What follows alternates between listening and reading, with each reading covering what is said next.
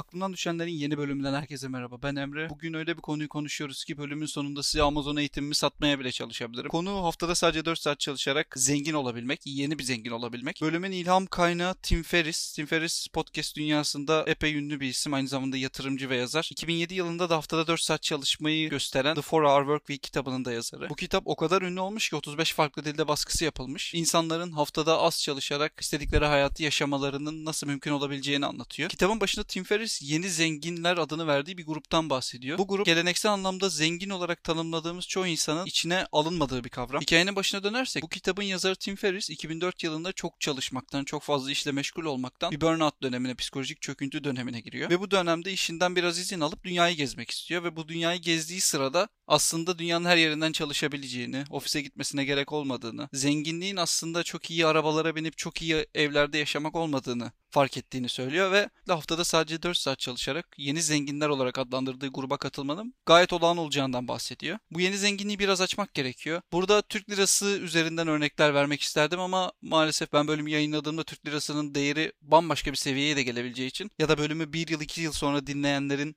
kıyaslama yapmasının sorunlu olabileceği için dolar olarak ilerlemek çok daha mantıklı. İki kişi üzerinden giderim. Ali ve Ahmet olsun. Örneğin Ali yılda 150 bin dolar kazanırken Ahmet yılda 30 bin dolar kazanıyor. Baktığımızda Ali Ahmet'ten 5 kat daha zengin aslında. Ama ortada şöyle bir şey var. Ali haftada 80 saat çalışıyor. Ahmet ise haftada sadece 10 saat çalışıyor. Bu hesaba baktığımızda Ahmet'in yani 30 bin dolar kazananın saatlik geliri 58 dolarken 150 bin dolar kazanan Ali'nin ise saatlik geliri 36 dolar.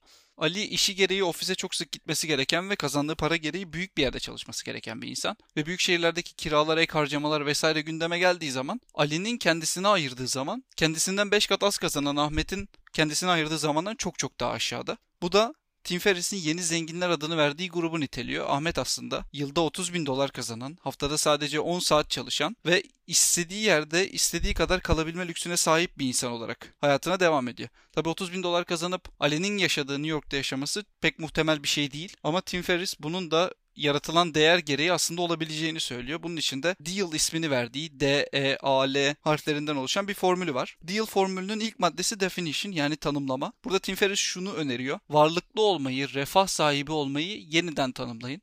Milyoner gibi yaşamak için bankada milyonlarınız olmasına gerek yok. Refahınız yaptığınız aktiviteler ve bir şeyleri yapma gücünüzle alakalı. Bunun da tam olarak özgürlük ve boş zamanla alakalı olduğunu dile getiriyor. Şöyle ki kitapta birçok kez özgürlük ve boş zamanın ne kadar değerli olduğundan ve asıl mutluluğun, asıl refahın özgürlük ve boş zamanlarınızın ne kadar olduğuyla, nasıl olduğuyla ilgili olduğundan bahsediyor. Yani başta örnek verdiğim gibi 150 bin dolar kazanıp büyük bir şehirde başkasının hayalleri uğruna çalışmak yerine 30 bin dolar kazanıp küçük bir kasabada ya da büyük bir yere yakın yerde yaşayıp haftada çok az çalışarak kendinize daha fazla vakit ayırarak çok daha varlıklı hissedebilirsiniz ve bunun için de çok da çalışmanıza gerek olmadığını söylüyor. Definition yani tanımlama aşamasının ikinci ayağında ise mutluluk var. Varlıklı olmayı boş zaman ve özgürlükle aslında eşleşleştirirken mutluluğu da aslında tam zıttı olan kelimeler üzerinden anlatmaya çalışıyor. Mutluluğun tam zıttının aslında can sıkıntısı olduğunu düşünüyor Tim Ferriss. Canı sıkılıyorsa mutsuz olduğunuzu söylüyor. O yüzden mutluluğun tanımı aslında canınızı sıkmayan şeyleri yaparken eğlendiğiniz şeylerle ilgili olduğunu düşünüyor ve burada mutluluğun tam karşılığını heyecan olarak veriyor. Mantıken bir kelimenin tanımı tam olarak başka bir kelime olamaz ama buradan şunu çıkar çıkarabiliriz. Mutluluk aslında heyecanın ta kendisi değil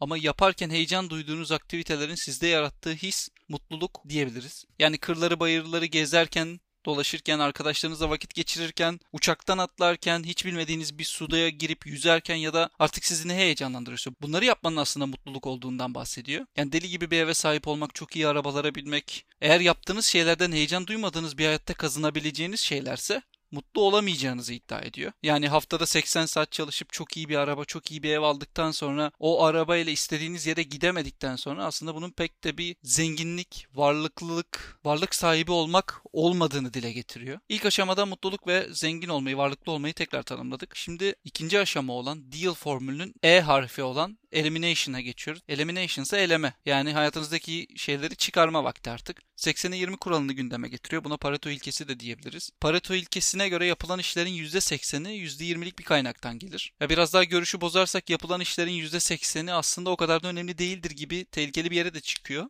Aslında biraz irdelersek yaptığımız şeylerin %80'i %20'lik bir sonuç verirken %20 olarak efor harcadığımız bir şey aslında bize dönüşü gereği %80'lik bir kısma tekabül ediyor. Bu Pareto ilkesi çok fazla kullanılmış. İş dünyasında şöyle bir tezahürü var. Gelen paranın %80'i aslında %20'lik müşteriden gelir, büyük müşteriden gelir. Haliyle ekipte çalışanların büyük bir çoğunluğu o %80'lik geliri elde edebilmek amacıyla %20'lik müşteriye daha vakit ayırır ve onların %80'lik eforu aslında %20'lik bir müşteri grubuna hitap eder gibi bir karşılığı var. Pareto ile konuyu çok fazla dağıtmadan insanları kişisel hedeflerine götürmeyen şeyleri sıra sıra elemeyi öneriyor Tim Ferriss. Peki bunları nasıl eleyeceğiz? Yani not defterimizi açtık. 10 tane task var. 8 tanesini silmemiz mi gerekiyor? Hayır. Şöyle Tim Ferriss'in bu konudaki önerisi her tezke birer soru sormak. Yapılacaklar listesini açın. Her maddeye tek tek şunu sorun diyor. Bugün tamamladığım tek görev bu görev olsa mutlu olur muyum? Cevap hayırsa bunu eleyin diyor. Ama tabii bu uzun vadeli hedeflere ulaşma konusunda tehlikeli bir madde olabilir. O yüzden bu başta başına ayrı bir konu olacağı için podcast'i fazla uzatmamak için bir sonraki maddeye geçmem gerekiyor burada.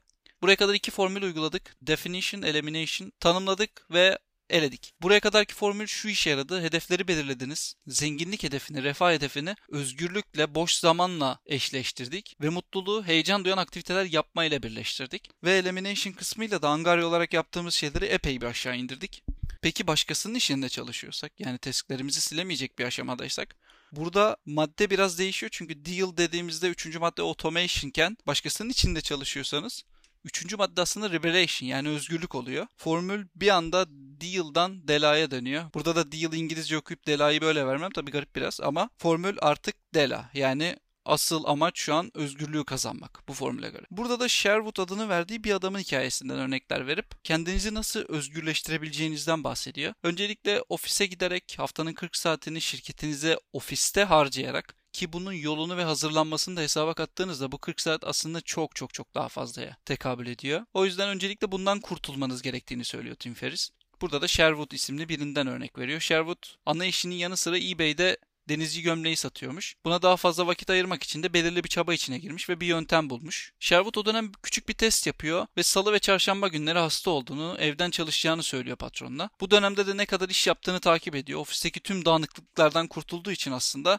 yaptığı işin iki katına çıktığını ölçülebilir bir şekilde gösteriyor. Çünkü dikkatini dağıtan bir şey yok. Artık işine konsantre olabilir. Çat çat çat görevleri tamamladıktan sonra aslında evden çalıştığında iki kat verimli olduğunu patrona kanıtlamak istiyor. Bu konuda da bir rapor ve teklif oluşturup gönderiyor. Haliyle bir çalışandan daha fazla verim almak bir patron isteyeceği en temel şeylerden biri olduğu için teklif kabul ediliyor ve Sherwood istediği her yerden çalışabilecek duruma geliyor. Sherwood'un taktiğiyle evden çalışmayı kaptıktan sonra ya da evden çalışmaya izin veren bir yere transfer olduktan sonra Burada yan iş olarak yaptığınız işi büyütme aşamasına geçiyorsunuz aslında. Yani ama burada hala o haftada 4 saat çalışan insan imajına bir türlü girilemiyor. Çünkü yan bir projede ana işinizin yanına eklenmeli ve o yan proje sizin ana işiniz olup o ana işi de devrettikten sonra aslında Haftada 4 saate geçebiliyorsunuz. Ama şöyle devam edelim adım adım gidiyoruz. Örneğin bir YouTube kanalınız var ve her hafta bir video çekiyorsunuz. Temasını hazırlıyorsunuz, çekim yapıyorsunuz, düzenliyorsunuz ve yüklüyorsunuz. Aslında bu çok büyük bir enerji isteyen bir şey. Burada siz olmadan büyüyebilecek bir yapıyı kurabilmek aslında zor. Çünkü YouTube kanalı sizinle özdeşleşeceği için, sizinle markalaşacağı için aslında o kadar da iyi bir alan olmayabilir. Ama bu örnek üzerinden dahi bunu ileri seviyeye götürebiliriz. Örneğin düzenli içerikle kanalı büyütmeye başladığınızı varsayalım. Kanal büyüdükten sonra kendinize bir video editör editör bulup video düzenlemelerini ona bıraktığınız senaryoda aslında büyük bir iş yükünden kurtuluyorsunuz.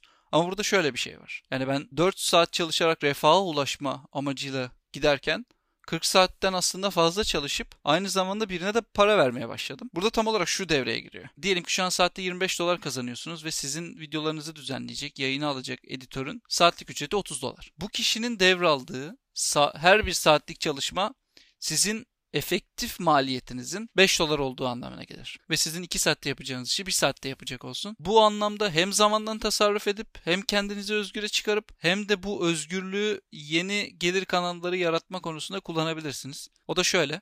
Video editörü aldınız. Kanala videoları çekmeye devam ediyorsunuz. Video editör kesiyor, biçiyor, düzenliyor, yayınlıyor. Süreç böyle devam ederken işi başka bir işe çevirme imkanı doğmaya başlıyor. Artık YouTube'da belirli bir seviyeye geldiğiniz için prodüksiyon olarak da aslında iyileştiğiniz için video editörünüzle video editörünüzün saatlik ücretini başka işler yapmak için kullanabilirsiniz. Nasıl? Örneğin bir prodüksiyon ajansı kurmaya başladınız. Küçük küçük işler almaya başladınız. Kendi kanalınıza video çekerken bir anda kendi editörünüzün iş gücünü başka kanallara da satmış olmaya başladınız. Karşı taraf çekim yapıyor, sizin video editörünüze gönderiyor. Siz video editörünüze ek bir ödeme yapıp bu videoyu yaptırıyorsunuz. Karşı taraftan da bir para alıyorsunuz. İşin video çekim kısmının yanına hem sizin kitlenizin ilgi duyabileceği hem de sizin çalışanınızın yapabileceği bir iş yaratmış oluyorsunuz. Bu yaratılan iş büyüyebilir, ölçeklenebilir hale geldiği andan itibarense aslında bu işin satışını yapabilecek, projesini yönetebilecek yeni insanlar almaya başlıyorsunuz.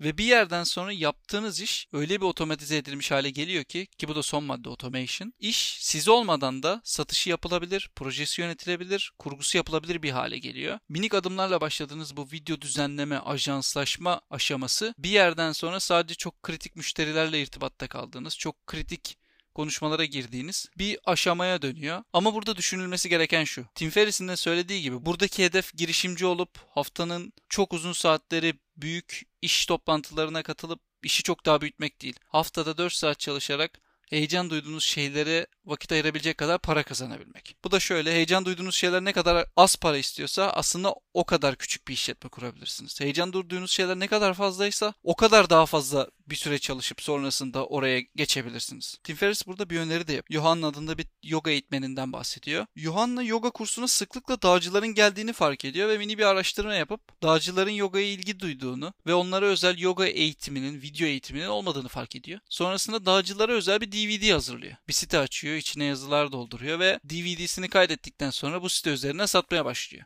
Bu iş için harcadığı 250 dolar henüz ilk haftasında geri geliyor. Çünkü zaten ilgiyi gördü, iş kolunu yarattı ve tek sefer yapıp sonrasında para kazanabileceği bir değer üretti. Yoga DVD'si.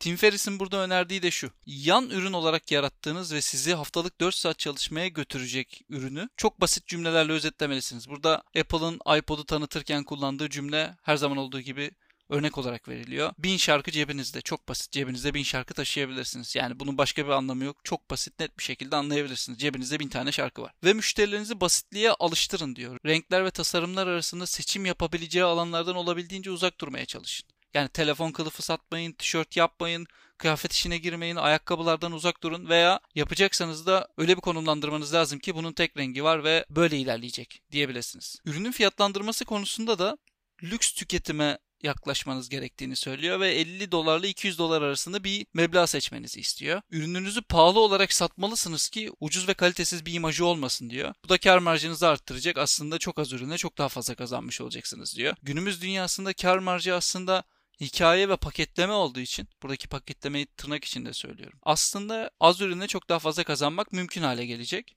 Son olarak ise ürün sağlam bir söz vermeli. Kesinlikle insanlarda güven uyandıran bir söz vermeli.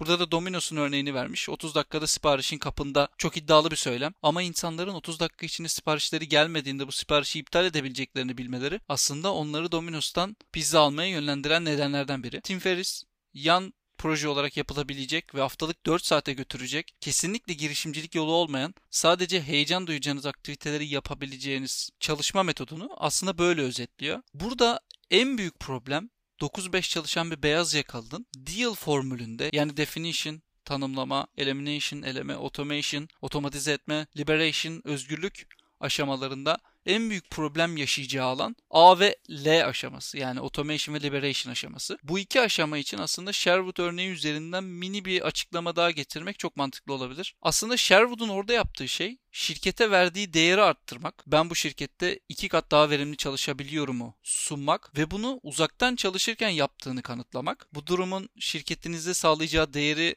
çok açık ve net ölçülebilir bir şekilde sunabilmek ve bunu evden çalışarak yapılabileceğini deneme süresiyle test etmek istediğini söylemek ve bu test esnasında tekrar kanıtlayarak uzaktan çalışmaya geçmeyi öneriyor. Anca bu zaman ofise giderken kaybedilen zamanın geri geldiği ve bu geri gelen zamanın da ilerleyen dönemde yan projenizi ana proje yapacak kadar yenilikçi ve otomatize edilebilir şeyler kurmaya giden yolun başlangıcı olduğunu söyleyebiliriz. E hal böyle olunca Tim Ferriss 2007 yılında çıkardığı bu kitapta insanların haftada 4 saat çalışarak kendilerine göre tanımladıkları refahı yine kendilerine göre tanımladıkları mutluluğu yakalayabileceklerini söylüyor. Bir beyaz yakalının ya da bir üniversite öğrencisinin haftada 4 saat çalışan ve mutlu olan bir versiyonuna geçiş yapabileceği evreler böyle basitlenebilir ama bu kadar net şeyleri indirgenemez. Kesinlikle burada bahsedilen tüm adımlar uygulansa dahi başarısız olabilme ihtimali çok yüksek olan iş kolları ve hayatlar var. O yüzden insanlara belirli kalıplar üzerinden mutluluk, refah ve hayaller satan insanlar yerine bu kitapta olduğu gibi refahını kendi tanımlayan, mutluluğunu kendi tanımlayan ve başkasının reçetesiyle değil yoluna devam eden insanlar olmak bana çok daha mantıklı geliyor. O yüzden Tim Ferriss'in Deal üzerine kurduğu bu bakış açısı dört temel mindset'i, kafa yapısını işaret ediyor. Bu kafa yapısıyla aslında çok daha az çalışarak çok daha fazla para kazanılabileceğini işaret ediyor. O yüzden tamamen alıp hayatı uygulamak yerine bir şeyleri kırıp döküp kendi hayatına uygun hale getirip ona göre hareket etmek çok daha mantıklı. Bir sonraki bölümde görüşmek üzere. Kendinize çok iyi bakın.